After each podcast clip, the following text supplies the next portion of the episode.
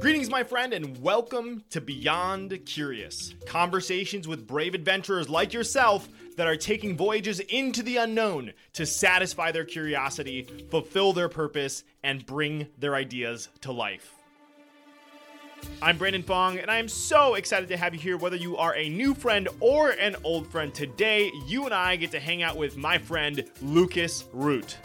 Strapped myself in. I was ready to go. I jumped off the edge of a cliff very literally with a wing strapped to my back. And as soon as I jumped off, it started to fall apart. So I had accidentally, um, in my excitement and in my haste, I had not set it up, set up my hang glider correctly. And and I'm in the I'm in the middle of I'm 400 feet high, um, which is too low for my parachute to work, um, with my hang glider falling apart around me. Yes, you heard that correctly. Lucas literally jumped off a cliff and watched as his hang glider fell apart around him. Obviously, he is alive to tell the tale, and you're to have to obviously listen to the rest of the episode to figure out how he survived from that. But man, this is a super fun episode that goes all over the place, super energetic, and I cannot wait for you to listen. So, let me tell you a little bit about Lucas. Lucas actually spent 17 years on Wall Street doing mergers and acquisitions and he burned out pretty badly. In his own words in the podcast, he says he was dying and a ghost in his own skin, and he really realized that he needed to change. So he put on his consulting hat, starting out by making 400 cold calls in six months. 398 people said no, but two said yes, and one of them was the Pokemon Company. And Lucas is actually still consulting and working with them over eight and a half years later. And man, there's so much that you're going to learn from that part of the episode. But, anyways, Lucas is the host of the Elements of the Community podcast. And then, in addition to those things that I just mentioned, he's also an advocate for the use of technology to build stronger, more inclusive communities, and is a leading expert in AI and its potential to transform society. And he's super passionate about leveraging technology to drive meaningful change. He is an incredible community builder, and we dive all into his thoughts into community. So there is so much to look forward to in today's episode, but I would love for you to look out for three specific things. Number one, how did Lucas survive that near death hang gliding experience? I guess you're gonna have to listen for that one. Number two, how the language you use shapes your reality and why it is the number one element to building effective communities. Love that part of the conversation. And number three, the number one and surprising thing that Lucas learned from watching Pokemon grow and being a part of Pokemon growing from $400 million to several billion dollars in sales. It was a massive lesson for me that I'm excited for you to listen to and take away. So, anyways, if you can't tell from this, this is a wide ranging and all over the place fun conversation. So, without any further ado, here is my friend, Lucas Root. I am Root, Mr. Lucas Root. Welcome to the show. Super excited to have you here, my friend. I'm super excited to be here. Um, and yes, I am Root. you know, it's funny. Um, you you probably know this, but my father's name is Gary, so he is Groot. I, I, I, didn't know that, but literally every single time I see your last name, I have to say I am I am Root. So even though I'm not that big of a fan of that movie, it's just it's awesome. So amazing. Well, Lucas, I I've been so looking forward to this conversation and nerding out about community with you, and you and I have connected over this topic, and I believe my purpose is to create a more deeply connected world, and community is just obviously one of the biggest levers for that. So there's so much that I want to dive into that. But as always, I'd love for people to kind of get to know you a little bit and a little bit about your journey. And as I said before, I chatted with our mutual friend Caitlin, and uh, I asked her if there might be a fun question to ask you. And one of the things she brought up, I'm like, I have to ask about this hang gliding. Oh. Talk to us a little bit about oh, no. hang gliding, if that's okay. it, it is okay. Uh, and there's a story in there, and I, I know exactly what she's inviting us to talk about. Um, so my uh, my my I grew up in northern Vermont, and uh, the the community I grew up in was a true community where you could really truly go over to your neighbors and they would leave the back door unlocked so that you could get in and help yourself to a cup of sugar if they weren't home. Truly, uh, it was amazing, and and that's still true today. Um, I I know where I can go, and I'm, now I'm three thousand miles away, but I know where I can go anytime I need to to get you know a hot dog or a cup of water or whatever, and and the doors are unlocked um, when I was uh, I, when I was 14, my um, my father and all of he's he's one of six and his brothers and sisters all got together on the phone and said hey you know we've gotten to a point where we're all successful enough to be able to go on vacation together which is kind of cool. Um, and and so they they all had this sort of mastermind where they sat down and and mapped out all the possible vacations that they could do together um, and they picked kitty hawk north carolina just just completely randomly. Um, they they said, you know, how far can we how far can we tolerate driving? And and North Carolina was it. And they were like, all right, where in North Carolina is cool to go? And so they picked Kitty Hawk, North Carolina. And we went down to Kitty Hawk, North Carolina for our spring vacation that year. And and and we were not planning on going to the largest dune in the world and hang gliding where the Wright brothers hang glide. Um, that was not the intent, but but of course, when you're in Rome, you you do what Romans do, and we were in Kitty Hawk, and you do what people in Kitty Hawk do, and that's go hang glide where the Wright brothers hang glide. Um, and we loved it, and it was the coolest thing ever. And so we went back the next year, and we did more hang gliding, and the the instructors started to get to know us because it was so much fun, and we just show up every single day. And um, we went back the next year. Now I'm 16, and I've gone two years in a row and um, all my family is excited about this hang gliding thing. So we're looking for places to go in the Northeast. I, I grew up in Northern Vermont. We're looking for places to go in, in Vermont, New Hampshire, and Maine, and and uh, where you know where to go hang glide together as a as an extended family in the summers. Um, and we started to get good at it and and loved you know having that be the thing that would um, drive us together as a family. That was the activity that that brought us together over and over again. So I was three years after that. I'm 19. I'm out of college. Um, I'm coming home. Uh, sorry, out of high school. I'm coming home and uh, going hang gliding with my dad. And one day, the wind was what what you call really sweet. Um, we're we're you know we're looking at this wind coming in smooth and and sweet and and hitting the hill just right. And this is the kind of day where you're going to be up there for hours. And um, in fact, that was true. And I was so excited uh, to get up on the hill, and and and I did. Went all the way up. I got up on the on the launch pad. I strapped myself in. I was ready to go. I jumped off the edge of a cliff very literally with the wing strapped to my back. And as soon as I jumped off, it started to fall apart.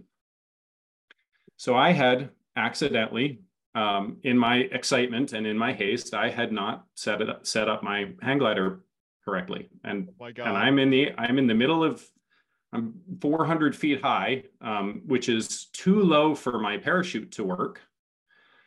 Um, with my hang glider falling apart around me. Um, now, here I am um, over 20 years later telling the story, so obviously I survived. Um, but but you can imagine what kind of an experience that was. Um, you know you're you're looking down at the ground and you're like oh shit like this is do or die moment like there never has been before um, I'm, I'm staring in the jaws of a of a grizzly and and i have a chance to survive maybe if i can figure this out in a half a second um, and i did i figured it out and i survived and i got to the ground without dying. And when um, when every single person that was there at the hill ran over and picked me up off the ground and dusted me off, they all looked at me and said, "How the fuck did you do that? They don't teach that." and I'm like, I, I, I don't know. so did you literally like have to like hold it together? Like, were you literally like Supermaning yeah. in the air? Like, to talk to it? Like, what did you do to survive? Because if again, like you set this up like really sweet, so chances of you being in the air were long. So obviously, you had to figure out how to make the air sour. I don't know. De- decline. Yeah. You, had to, you had to make the air sour and hold it. To, so like, talk to us like in the moment. Like, what did you literally have to figure out, and how did you how did you survive? So um, what what happened there the a, a, specific pin fell out. And the, the way that the, the the wing is stabilized is it's the, the there's the wing and then it's got pieces on the top that keep it from folding down. And then it's got um, wires that go down to a, a crossbar that you hold on to to control it underneath. And then there's an a-frame right in right there which connects those wires up to the wing to make sure that it doesn't fold up and i hadn't connected the pin right at the top of that a-frame. So i jumped off the cliff and the a-frame swings down in front of me oh and Oh now it's hanging below me. So the wing's gonna it, it is actually starting to flex up. So the first thing i did was i climbed up on that little bar. So now instead of the wing carrying my weight, it was the bar with the wires that were carrying my weight. And that slowed it down, but it wasn't going to stop it because the wing still didn't have that stabilizer. So anytime the wind was going to blow, even just a little bit, now the wing's going to go like this and like this. And eventually the wing's just going to be like, all right, I'm done with this. Let's let's fall apart. So I had to reach up and grab the, the support beams in the middle so I have my feet on the bar underneath me and I'm holding onto the support beams in the middle. And then I had to drag them down onto my shoulder and hold them on my shoulder so that Oh every time the wind blew, it was my body taking the pressure of that instead of the wing. Um, that's what kept the wing from falling apart. Then I had to figure out how to get to the ground. so yes, I was very literally holding the hang glider together with my with my strength and my body. That's so were were your parents like on the ground watching as their son is literally figuring Yeah. out how to hold a hang gliding device together with his body? Like that must have been the craziest perspective that they ever had. That's that's insane. Oh my gosh. Um, they uh and they weren't they weren't actually watching when I took off. They were doing something else and somebody next to my father was watching and said, "Oh, that guy's going to die." so that was my father's introduction to me being in that position was somebody next to him said, "Oh, that guy's going to die." And my father's like, "Oh, okay, let's take a look at this." Oh my god. Oh, that the that the, that guy who's going to die is my son.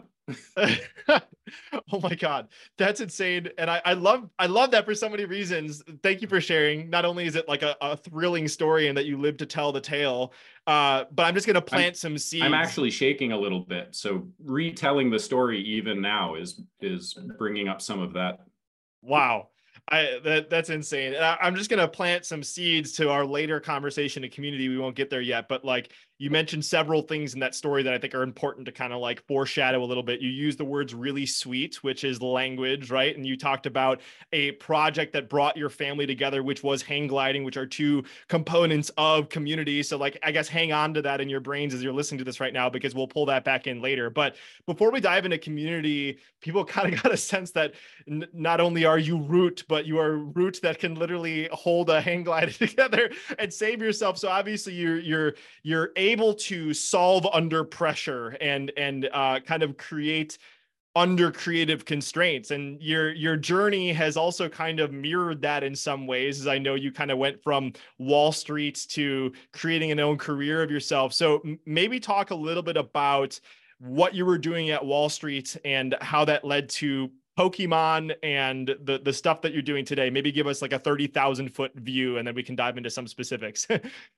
Love it. Yeah. Um, I was on Wall Street for 17 years doing mergers and acquisitions. I was the guy on the back end. So everybody hears mergers and acquisitions and they hear $300 million bonuses, um, which happened. That's real. Um, what you read in the papers actually happened. And I was involved in some of those deals, but I was on the back end. So I wasn't the guy who got the $300 million bonus. I, don't get me wrong, I got paid well, but but not like that. Um, right I was I was on the back end making sure that those bonuses happen. What most people don't know is uh, in order for a, a banker to actually get that bonus, there's two pieces to that story. The first is putting together the deal.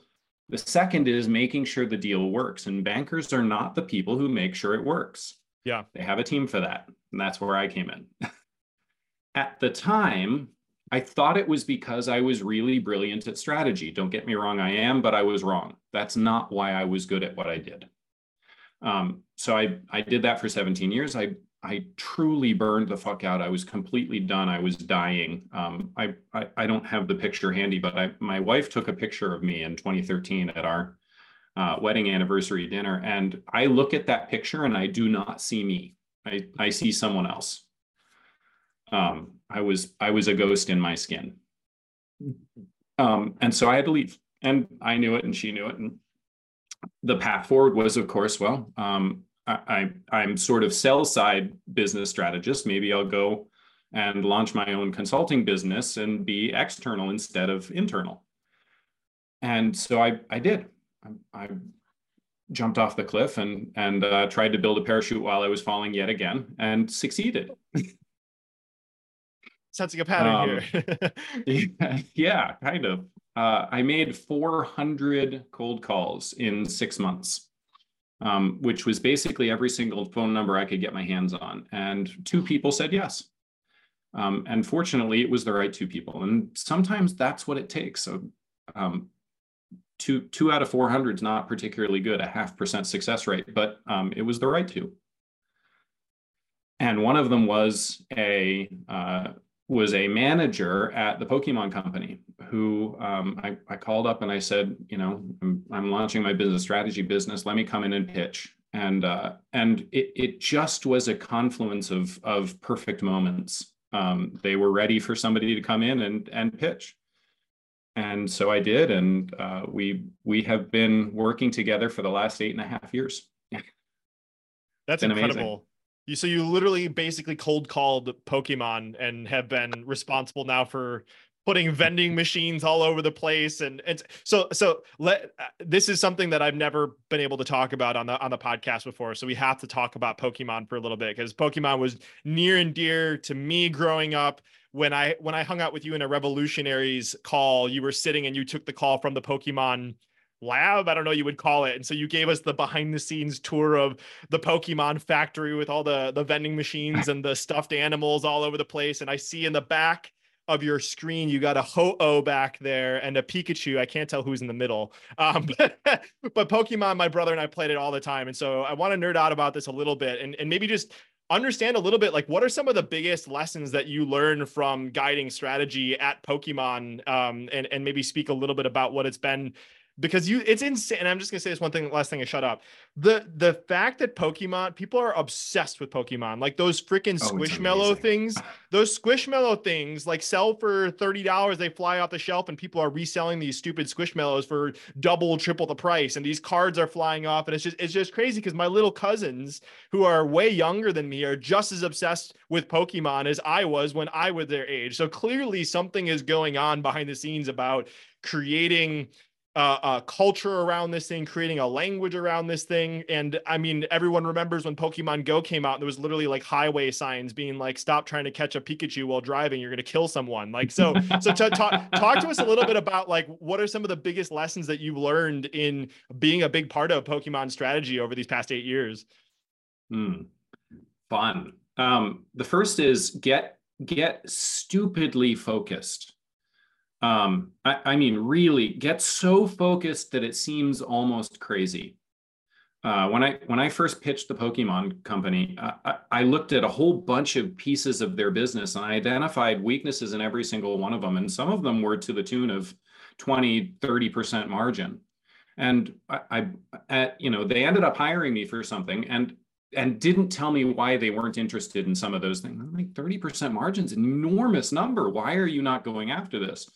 After working with them for a couple of years, they actually started opening up to me about it. And they said, We are so focused on this thing and growing this thing and and working with you to grow this one thing trading card comp- the, the trading card game business uh, that that these other things that you're identifying and you're right about as as very significantly large opportunities are a distraction even though there's such a large opportunity, they're a distraction. And focusing on that would take us away from focusing on this. And maybe we'd get to keep more of the, at the time, 400 million a year in annual sales, but we wouldn't grow to now several billion dollars in annual sales. And um, and I had a hard time seeing that and, and hearing that. And it, over the last eight and a half years, I have come to recognize that they're right. The more you can focus in on the thing that you're great at, and outsource all of the things that you're not great at, the more opportunity to, for growth you're going to have. And I learned that lesson from the Pokemon company. Dang. Second is you cannot, there is no such thing. You cannot overinvest in community. Hmm.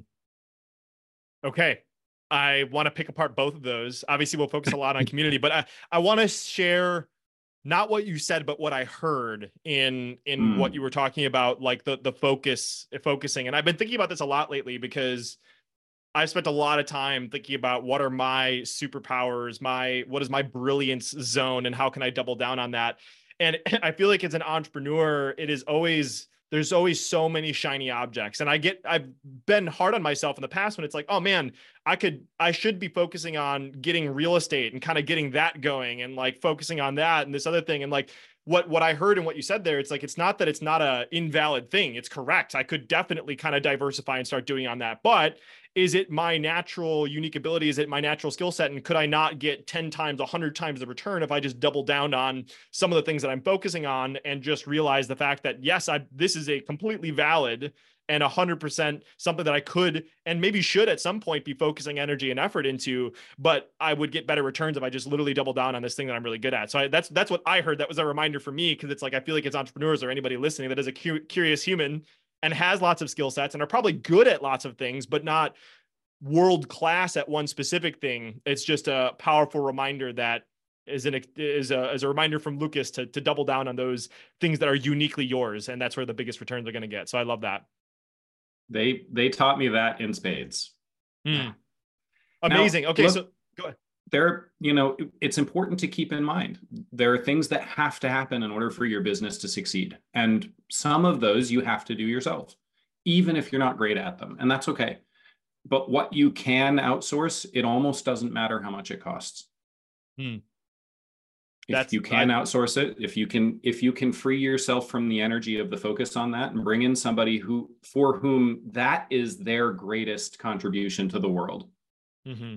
yeah highly highly so good so powerful and i would recommend I didn't do an interview with Benjamin Hardy on this, but he's got a book called Who Not How that he wrote with Dan Sullivan. But go check out Who Not it's How if you want to double book. down on that. Yeah. So go check that out or go check out my other interviews with Ben because he's an amazing person. But if you really want to understand this concept, um, would highly recommend that as some bonus things. So um, Lucas, you said you, you cannot over invest in community. So um, there's some foundational elements that I would love to talk about in community and maybe the, the concept of not being able to impossible to over invest as a community is one of them. But maybe double down on that or uh, another thing that i thought would be important to talk about or we can cover both is how you believe that community is at the core of what actually makes us different than other animals. Because i think one of the things i respect about you and your thinking is that you go to first principles. You go way down. You went back through the history books to understand what community really is at its core. And I think that that would kind of lay some of the foundation and then we can maybe dive into the elements of community. So I'll let you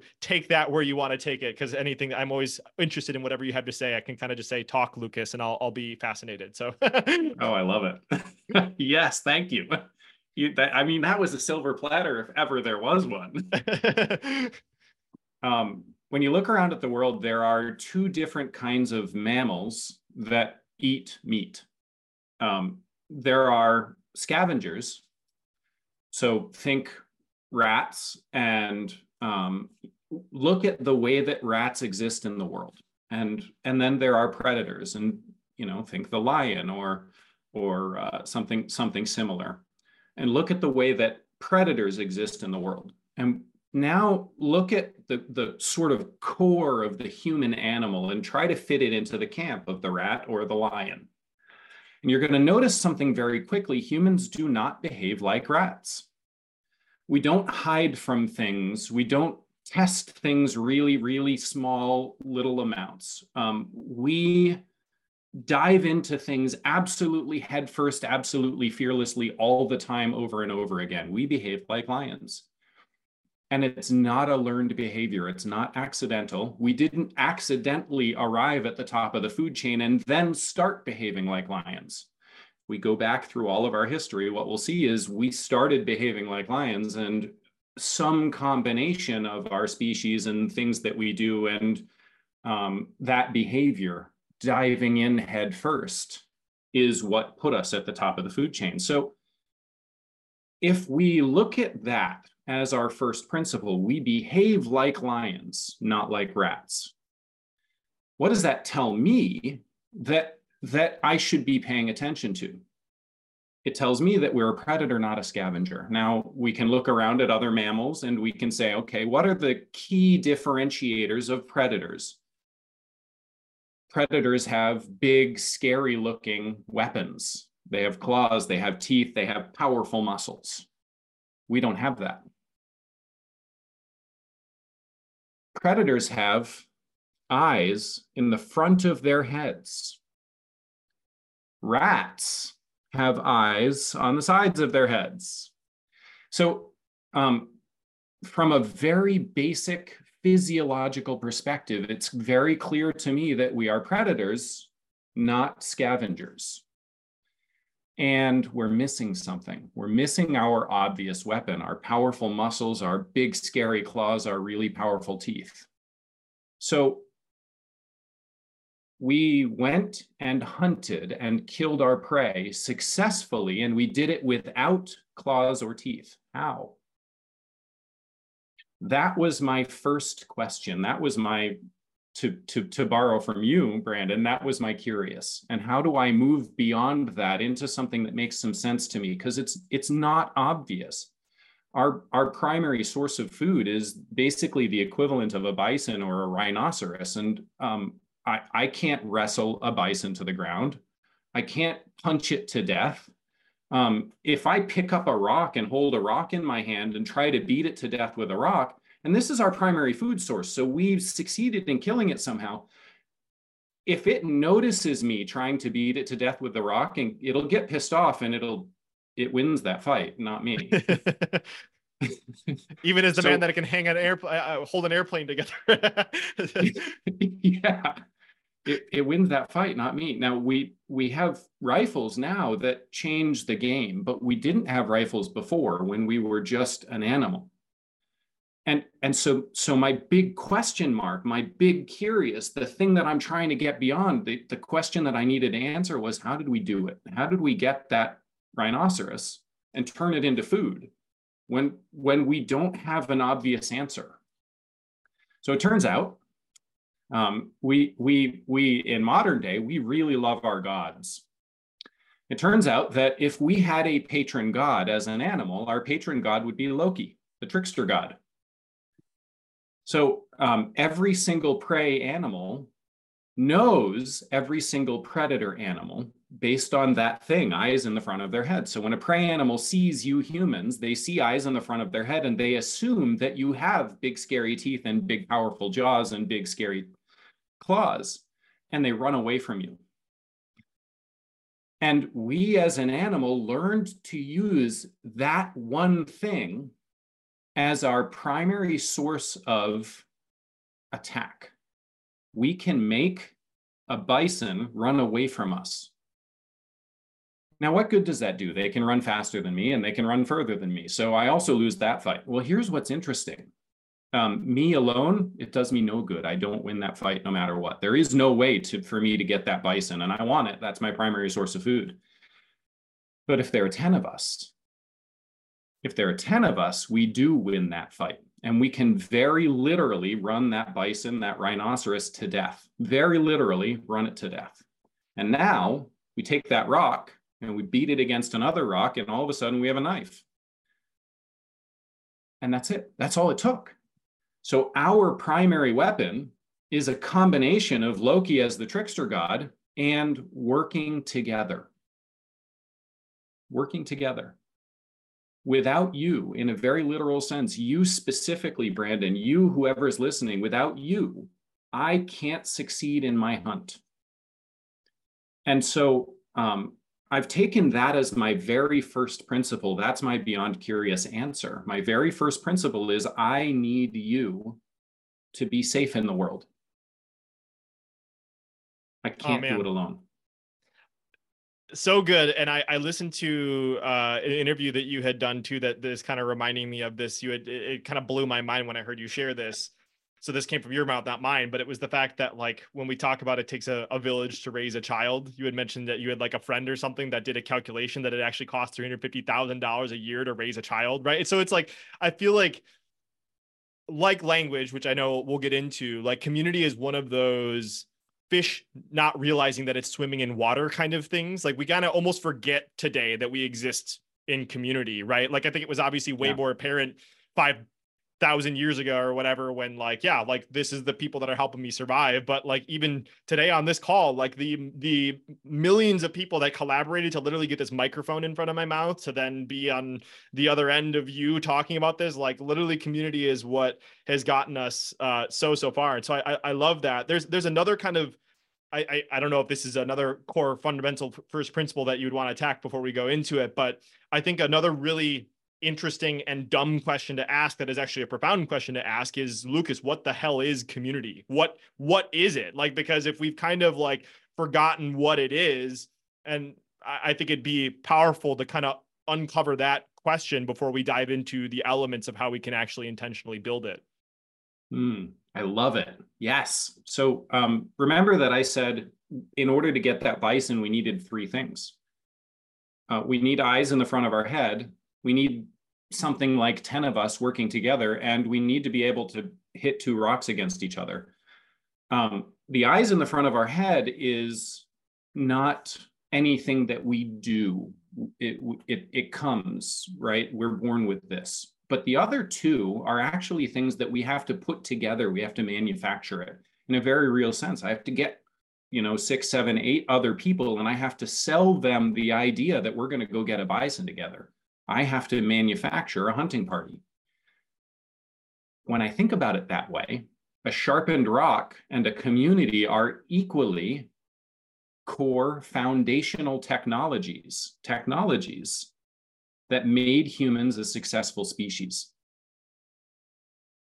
So community is the most foundational technology of humanity.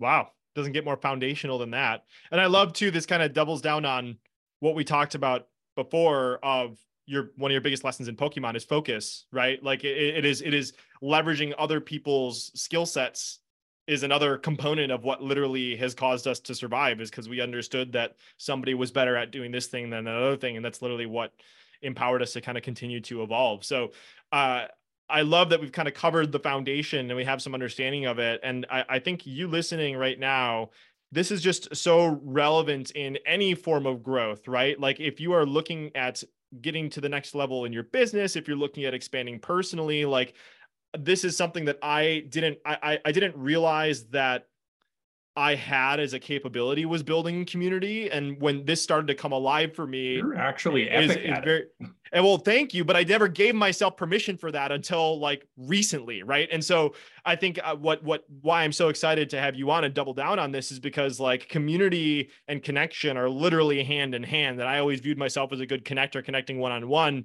but there's intricacies to creating a thriving and loving and supportive community um, and there's so many different nuances and so i know you have six different elements of community and we can see how much we can dive into some of them um, and we've, we've alluded to some of it already but the, the the one that i think is obviously the one that you put first for a reason is purpose so we'd love for you to maybe share a little bit of well actually you know what if you wouldn't mind giving us an overview of the elements of community and then we can we can dive into specific ones yeah, actually, I put language first. Um, oh, okay. I got the order wrong. it's it's okay. Um, so so I'm very mechanistic. I, I studied physics and math in, in college. Um, I'm I'm obviously the way you hear me talk. I'm talking about community, which is like this sort of lovey, touchy, feely thing. I'm talking about it as a core foundational human technology. Um, I'm very mechanistic. It worked very well for me while I was on Wall Street, obviously. Um, curiously, it, it does not work very well for me as a podcaster. People are not too interested in the whole mechanistic thing. They want to hear stories, which is great. Storytelling is a is a also core technology of humanity. Um, but so there's I've I've worked really hard to identify the mechanisms that make community succeed. Um, partly because I think people have forgotten what community is. And in order for us to be able to rebuild it, we have to actually, I'm using the words, we have to build it. And building is mechanistic. Um, so there's six elements that I've identified, six elements of community, language, purpose, projects. You, you've brought up language and projects already, and you just asked about purpose. Um, there's value. so this is this is bidirectional. It's the value that we share and the value that we receive.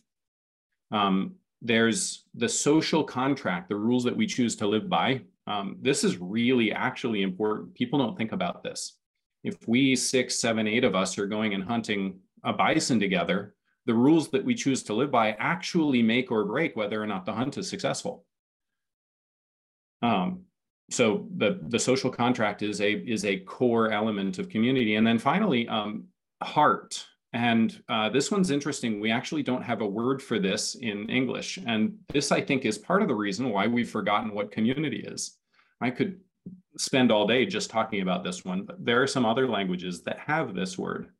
My favorite is um, Greek, and the word is philotimo, which is like um, it translates as the love of honor, but but it's not really that. Uh, it's more like doing the work that you do um, for the community and through the community with with honor and with love, because um, you don't know if the person that you love the most, your mother, your wife, uh, your son, is going to receive that work.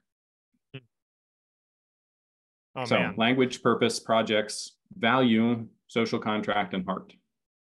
Okay. So let's let's dive into some of these because these are these are also good. And again, this is something that I'm I I think is going to be a focus for 2024. I need to like think about this a lot. But like I'm thinking about this from a business perspective. Obviously, I'm building my own mastermind. I'm super excited for it. It's called Curiosity Island. We'll talk about that a little bit in, the, in this stuff. Oh, cool. But but also like personally because like how much more rich can you make your life if you have uh, an intentionally curated loving and supportive community around you? And i think it happens oh, accidentally yeah. but what happens when you do this intentionally? You know like one thing that i'm literally doing in new year's day i don't think anyone's if you're a regular listener on the podcast update and this will happen afterwards is on new year's day it's a milwaukee tradition to do a polar plunge. So everybody goes to michigan the lake michigan there's all these freaking crazies and they blow a horn and you know 200 ridiculous weirdos jump into freezing cold water on new year's day in wisconsin. And so i literally I, I texted a few friends together and i'm to get a bunch of crazies to do that kind of stuff and and have a project and all that kind of thing. But like i i just there's so much more depth that i know can happen if and i've always wished that somebody would be this person right? I've always wished that someone would curate and and kind of create these deep conversations and elements, but I've realized like, holy shit, no, I'm the one that needs to do this. So I'm just I'm yeah. just encouraging you as you listen to this, like whether it is creating community for a business purpose and surrounding yourself with people that can help support you and like like we talked about earlier complementing your unique abilities that's one lens but another lens i would encourage you to look at it from like what if you did this on a personal level like what if you created a whole new tradition a whole new way of being amongst your group of friends that that open for more depth and and relationships and that kind of stuff. So I just wanted to set that as the context here because like there's just so much value here. And I, I think any of these elements, if you just picked one of them, obviously if you increase the intentionality, it's going to help so much, but uh, uh, imagine what, what all of it does. So I know we've been, we teased from the very beginning, Lucas, actually the, one of the first words that you said was like the sweet wind or wind with the wind was sweet or something like that. And so yep. talk to us a little bit about language. And uh, this is one of the topics that I could talk about forever on. And it's so good. And I'm so grateful that this is element number one of, of, building community because it is another invisible force that guides our entire life that most people don't even realize. So, talk to us a little bit about language as the first element of community. Yes, I love it.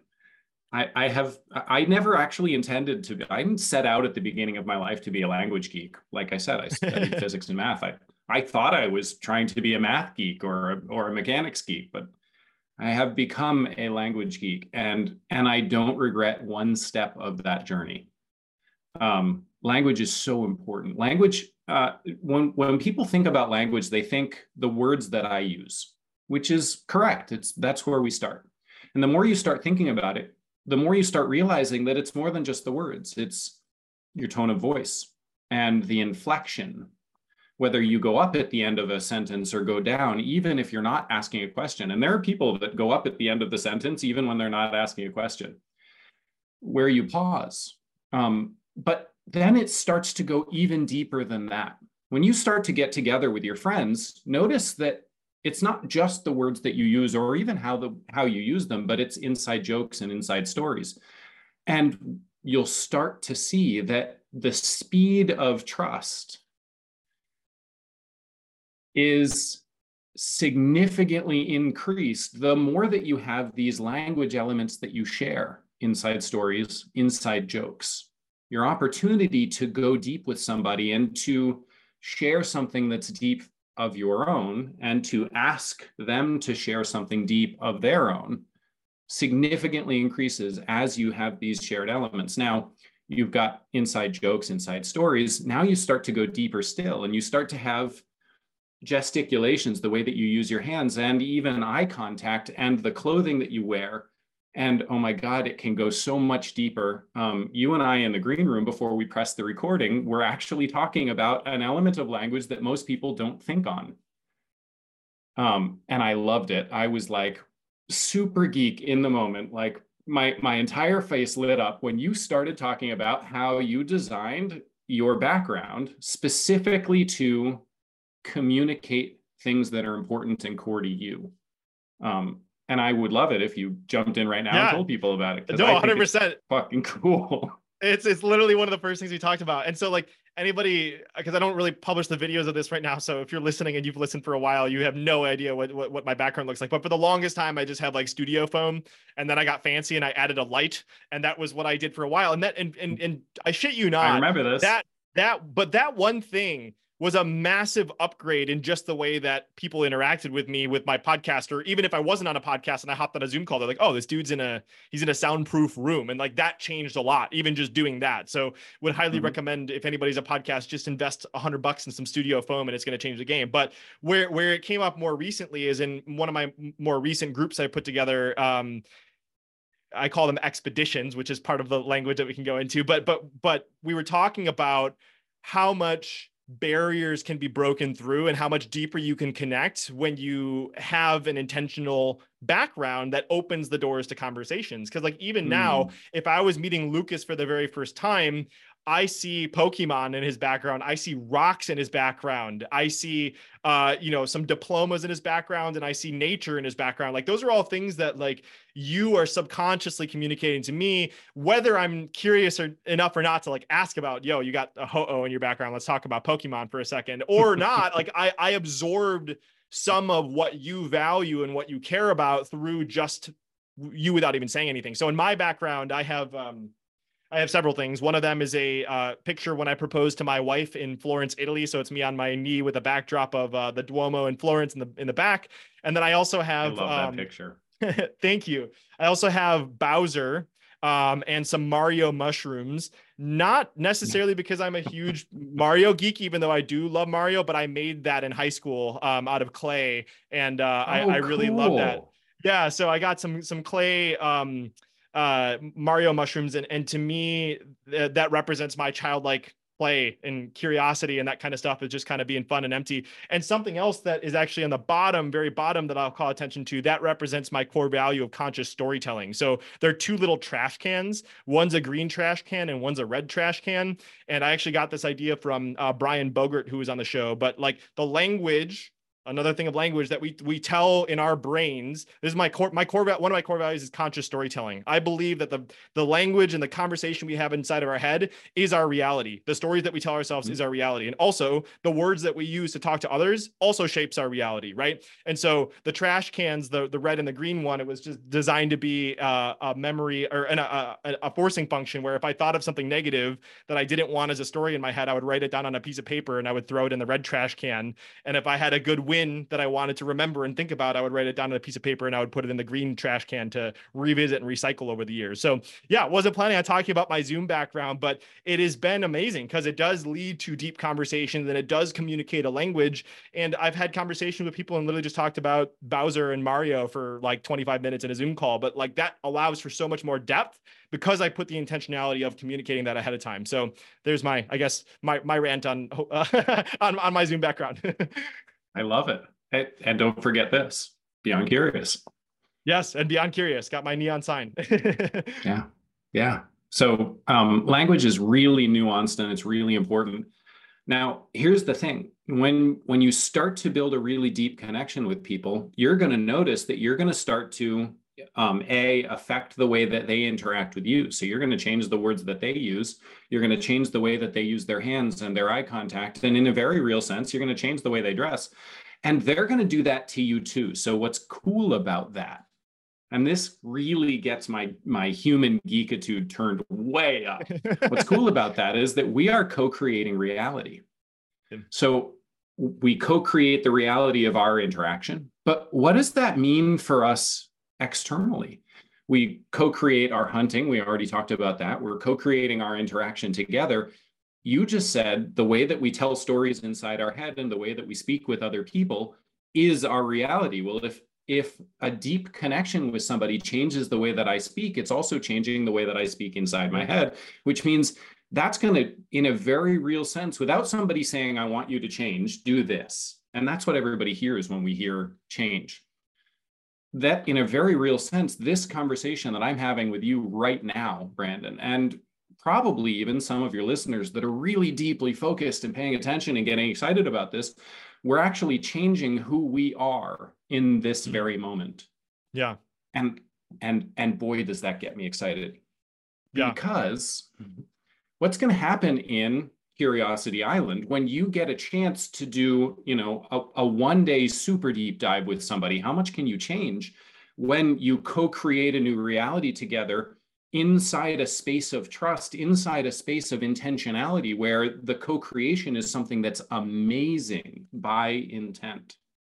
Yeah. Uh, uh we, like here's the thing. Like lucas and i could probably talk about language for the rest of this episode. So yeah we so we, we could. Maybe we could just go for depth and maybe we can get a, a few other one but there's a few, a few things that i, I want to contribute to this conversation as well. First of all i did a whole episode about the power of language. That was episode number 50 and it was like the biggest insight that I find that when I have like a landmark episode, like a 50 or 100 or you know whatever, I, I try to think about some of some cool things that I can do. And episode 50 was my first pattern that I realize is the power of language. So I'm glad that you and I kind of arrived at together. But it, it, this goes so so deep. There's so much depth to this. But if you want to nerd out on language, go check out episode number 50 or episode 106 I did with Robert Tennyson Stevens. He wrote a book called Conscious Language. But the, the last thing I'll yeah. say on on language, it's like another one of those things you just don't realize the the depth of this. It's the fact that we are speaking English right now constrains our reality. Right? Like mm-hmm. like that is just such a mind fuck. Like like literally somebody that speaks a different language has a different perception of reality because their language allows them to say and express even philotimo like you said before in Greek they have a capacity to express something that we don't have the capacity to express because we don't have language for it. So the very language that we are speaking right now by function is limiting or empowering us to view certain specific things and they've even i think in episode 50 i talked about like futured languages or, or futured list languages where where we, there's there's languages where they don't separate the past present and future as much or there's there's old German. um old lang yeah oh, there's old languages as well that I, I forgot. I think it was the, the Kuuk Thaayorre people. When they met with someone, part of their culture was, um, hi, Lucas, I'm heading north, northeast, or whatever. So you had to say the direction that you were heading when you met someone. And like their entire perception oh, cool. of the world was completely shaped because they knew cardinal directions insanely better than anyone else because it was a part of their language. So anyways um oh, if, if, if well, if this is on, exciting let's, for, let's go down this yeah. a little bit. Okay let's do it. Because because the, the, you you just got me all excited. Now i don't want to leave it alone. There there are two things that um, for for like newbie people really getting into this that I really get excited about. The first is in romance languages, you aren't the thing that you're feeling. You're just feeling it. So in English, mm. I am hungry, but in Spanish, I have hunger. Tango How much yeah. different yeah. is yeah. your worldview when you just have hunger? Yeah. You just have cold. You just have excitement or sadness. I have excitement. I have sadness. I don't have to become it. Yeah. Oh my gosh. I speak Spanish. Mind. I speak Spanish and I never even like really put that one on. That that that is crazy because it's literally when we say we, we associate our identity with the emotion that we currently have. Like like that's in English. That's crazy. But in Spanish, yeah. they they allow it to be transient. It's built into the language. Yeah and and uh, I guess we could keep going down this rabbit hole too. Like another uh, like thing that's just like fun to observe is like think about if you want to kind of become start start like it's kind of like we'll talk about this so you can start to see it all over the place. It's like it's it's the four stages of learning conscious competence. I'm not going to go through all of them but like we'll make you consciously competent by, by by understanding this. But it's like look at like like swifties like they have an identity around oh, yeah. being a swifty they have a whole language of it and they they have they have that. And then you have i think you talked about before like even the your beard like if you choose to wear a beard like i'm from milwaukee wisconsin where harley davidson is from. You got lots of but you know so like the way that we choose to dress is a part of language as well and and how we so so there's there's infinite depth to this um and eh, yeah so thank you for nerding out with me on the topic of language for a while my it is absolutely my pleasure the other one that people really should pay attention to is german so mm-hmm. the romance languages, now we don't have to become our emotion. And just think about that and, and internalize it and allow that to percolate in your brain. In German, speaking about the future is very challenging. And so thinking about the future is very challenging. And what's interesting about this is that they have a much lower personal debt rate than we do. Mm mm-hmm. because it's so hard for them to think about paying something off in the future. Yeah. It's amazing to me how much, and I mean, they're a westernized country. They could have the same debt rates as all the other westernized countries, but just because of the fact that speaking about the future is hard and thinking about the future is hard, they have a hard time taking on debt because it's hard for them to think about it. Yeah. It's amazing. I, I, it's it's so so so cool. So yeah, um, I, I, I could keep saying one more thing because I have one more thing, but I'm going to choose to move on. Actually, I'm I'm going to bridge language and, and, another one that you the, and another one that you have. Um, so projects i think and we could we could talk about purpose too but projects i think is really important and, and i'll just kind of share a little bit behind the scenes about this curiosity island thing that i'm working on i'm so excited about but part of what i've been intentional is i've been viewing curiosity island as me building a world it's a lot different than when you treat it like a world building process like from a fictional perspective of like what would a, a, a fictional writer or a video game designer creating a world what would they be thinking about and yeah. as I've created this world, there's been things that I've been trying to express that didn't have any thing that I that that existed. So I had to create a new way of expressing it. So so I've, I, am bridging between projects and and and uh, language, but one of the things that to me is so important to Curiosity Island that I'm very intentional about is that everyone has to go through a citizenship process. At the end of it, you will literally be shipped a fucking Curiosity Island passport. Depending on when you sign up, you will be CI 001.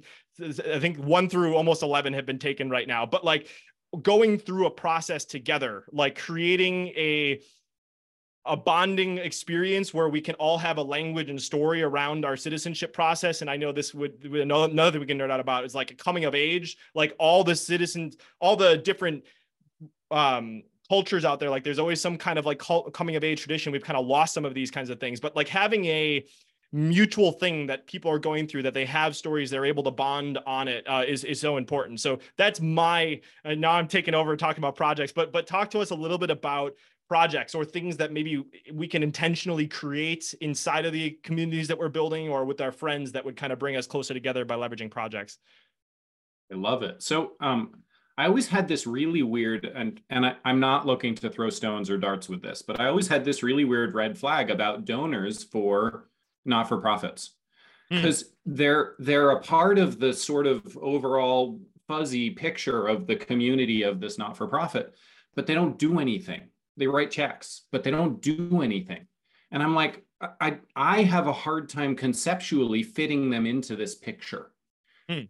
um and and i could never understand that until i started getting mechanistic about community and and i started understanding how each of these elements fits together. What i realized is that donors um, and again i'm not looking to throw stones here um, donors are not part of the community of the not-for-profit.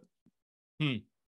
they're not part of the community. They don't do projects. They don't show up. They don't sweat next to each other. They don't as you pointed out they don't have a coming of age tradition that they're engaging with inside that not-for-profit that results in shared experiences, shared trouble, shared triumph, shared stories.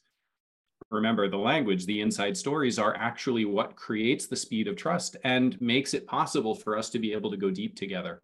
And if mm. you don't have that inside story, if you don't have that shared experience, shared struggle, and shared triumph, you there there isn't a way for you to build that unique internal common language.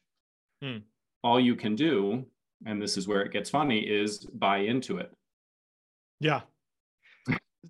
So how would um, you um, I, I have some some thoughts about this, but how would you encourage some if somebody's like, okay, projects that sounds interesting, like what is a project that I can do? And I, I think maybe we could like what is a, a simple level project? Like if if somebody's trying to do this with like a friend group that we could maybe create more community around if we had a project, and then maybe if you're building uh, a project that's more for like a entrepreneurial or supporting your business in some way, shape, or form or your growth, what are maybe what are some ideas of projects that we could actually intentionally start to create?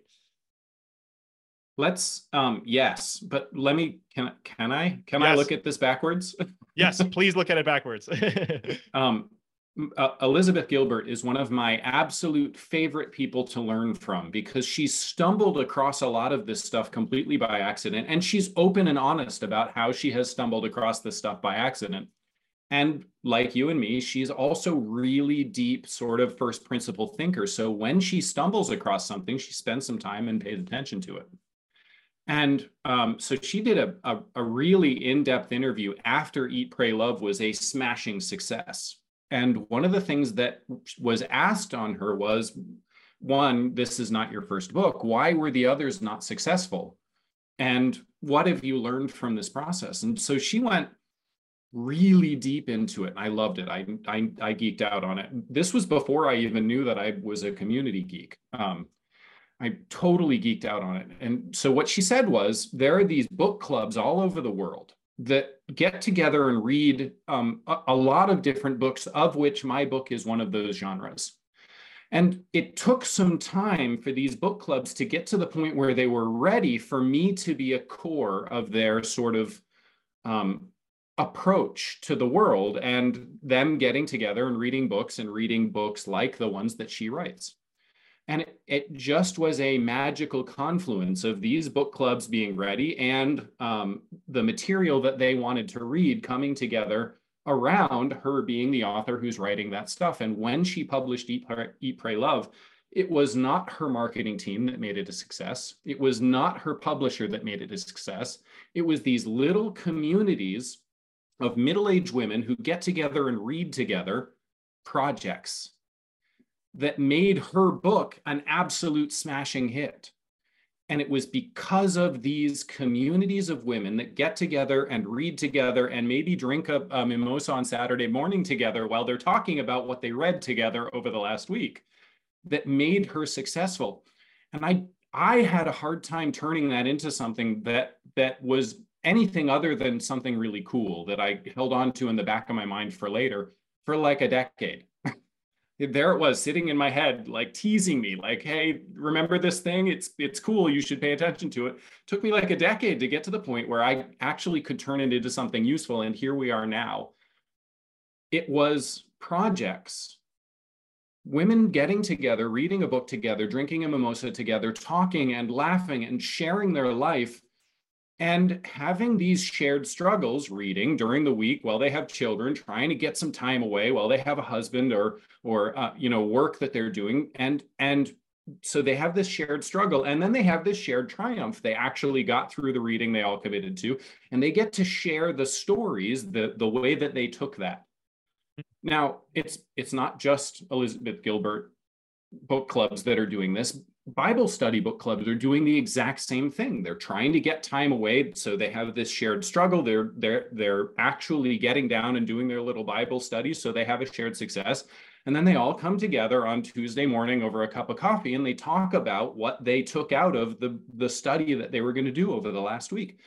This is the core essence of true community. It's people getting together, doing things that advance the purpose of their community whether it's intentional or not, and making their lives better as a result of it. That turns into shared value, it turns into shared stories, deeper language, it advances the project. It it is it is perfect. Yeah. I love that. And I'm just gonna pop up. I'm gonna share an example that like literally was the first thing that came to my mind. Uh, shout out to my wife Leah and her friends uh, Katie and Kim because they love watching the Great British Bake Off. and and one of the one of the things that they do as a shared project although i wouldn't have put language to this before is they'll watch an episode of gbb as they call it and then they will make some they will make a treat for that is one of the things that is a recipe on GBB. So it can literally be that simple, guys. Like if you oh, want to go create awesome. like a, a, a deeper relationship, like why not take something that you're already talking about or a show that you're watching with friends and and you just create something fun around it, right? And so they did that completely organically. And you know, uh, every once in a while it's girls' night and Brandon around the house. uh, but but I, I I love that they they had that little tradition and it's just a fun way for them to get together and build deeper relationships and kind of go through that whole thing. So I, I, I love that. Oh man, Lucas, um, I'm gonna almost like tell you that we need to do a part two instead of asking that we need to do a part two because like we we barely you know, I covered. Would say yes. so so we barely scratched the surface here. There's so much more nuance, and I think it's just so so important. And I can't stress and I, I maybe you could even talk about this too lucas but it's like that our world needs this so badly right now. Like coming out of covid and and the other side that we haven't explored with lucas that maybe would be in part two is like he's also a technologist. Like you're really into leveraging ai for the good of humanity right? And so like how mm-hmm. does somebody that's obsessed with community and leverage technology to empower and, and so maybe you and I can nerd out about that Ooh. again because it's like there's there's oh, there's so much so so much there but this is so important our world is starving for deeper connection and I was just talking with a friend about this earlier today. With AI empowering us to create hyper customization, I believe that the niches, uh, the, the the the community has to get tighter because it's everything is going to be expected to be more and more personalized, and so we have to get more intentional about these elements because we're worlding, we're moving to smaller, more tight knit communities, and so if you can be conscious of these things and create it inside of your business, whether because again, your community is your client base, community is the the the the people that are inside that are your teammates. Community is the friends that are coming over for Thanksgiving. So it's just one of those things I'm just super excited about. So I know I'm just on a community uh, rant here, Lucas, but this has just been so much fun, and I'm I'm so grateful for for our time together. So I guess to kind of conclude part two and leave it on a dot dot dot, I would love to ask a question that I've been asking lots of guests, and then we can continue. But what is curious? How has curiosity impacted your life, Lucas? And then we can find out a little bit more about how people can find out about what you're up to. Oh, yes. Um, dude, I, I'm always curious. It's it is the best part of life all the time.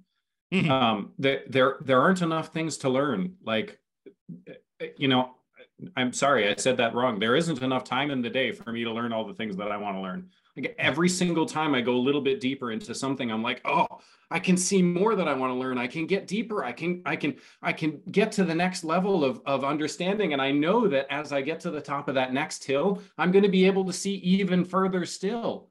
Um, and and nothing excites me more than that. And I'll tell you, here's the teaser about AI. Um, those of you who don't realize what AI is, it's it is a language calculator that gives you access to effectively all of the knowledge that has been publicly available since uh, the beginning of the internet as a language calculator. I, I, spend hours a day on it and and I'm giddy like i'm not tired. I don't i don't slump out of my chair like oh my god i just had a four hour session on my computer. I can't take another minute of... no it's like i spend four hours and i'm like i don't want to stop but i have these other things i have to do like go to the bathroom and spend time with my wife. But like this is so damn cool. Oh man. That is so yeah. That's so so much fun. There's so much to be yeah. We, we Lucas is uh, on for part two. I don't know when we're going to schedule it. We don't know right now because we're making these plans on a fly. Uh, so whether that's the next episode or we do it or later in the week, we'll figure out a way to make it happen. It's just a scheduling thing. But this has been so much fun, Lucas. I can't wait to continue nerding out with you. But if people want to find out a little bit more about what you're up to and maybe read some of your writing, just tell us a little bit more about where they can explore the world that is Lucas Root. Love it. Uh, easiest place to find me is um, LinkedIn uh, I'm I'm just LinkedIn forward slash in forward slash Luke Root L U C R O O T.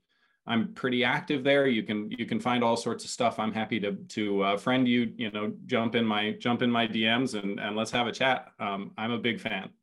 Amazing, awesome. Well, I am just going to really quickly have a conversation with you listening and I just want to tell you how grateful I am for you. Like I know you're you're a part of the community that I am building. Even I now I'm being more intentional about it. But if you're listening to this right now, that means that like somebody that might have dropped off or didn't find anything interesting here like you are nerding out about community. This spoke to you. There is something that is resonating with you whether that is learning how to be mm. more intentional about creating community with the people that are in your life. Maybe it could be with your family being more intentional about these elements but there's so much in this episode that can completely change someone's life. And that's why i'm so passionate about podcasting whether it was the story from the very beginning of imagining lucas holding together uh, a hang glider in the middle of the air and surviving to learning about his best lessons from Pokemon to understanding how we killed rhinoceroses that then how and why community is literally a functional element of humanity. Like there's there's so much here. So my ask is if you have one of those other curious humans in your life that you feel like wants to learn this kind of stuff that is passionate about creating deeper connection in this world you just share it with one person. That's all i'm asking. I'm not asking for anything big. Just think of that one person share it with them. It would make my day. It would make lucas's day and it could potentially change someone's life if they if they go down this rabbit hole. I guarantee that it could absolutely do that because podcast has absolutely done that for me. So i appreciate you so much for listening whether you choose to share this episode or not. Thank you for being here. And lucas any final things you want to say as we conclude part one Oh, yes. Uh, may I say two things? Uh, I guess. the first is read books. Um, hmm. People who write books spend an, an absolutely monstrously huge amount of effort making sure that each and every single word in each and every page that you're turning is the best representation of the best of their material they possibly can put in your hands. It's like having a front row seat to their best performance ever on a stage. Read books. Um, every single person who writes is giving you the best that they possibly can in their books. And the second is, um, as you're thinking about the power of language, think about the way that you greet your spouse at the end of the day. And what is it that you're saying in the way that you greet them? If you're coming up to them saying, Hey, or if you're coming up to them saying, Oh my God, oh my God, it's been such a great day, but I can't wait to see you and tell you all about it. What are those two messages doing inside your head to the way you're carrying out your relationship and inside their head to the way they're carrying out your relationship with them? Mm. Oh man, don't want to add anything on top of that. That was so good. Some final parting words from Lucas Root. Lucas, I appreciate you so much for being here and to be continued, my friend.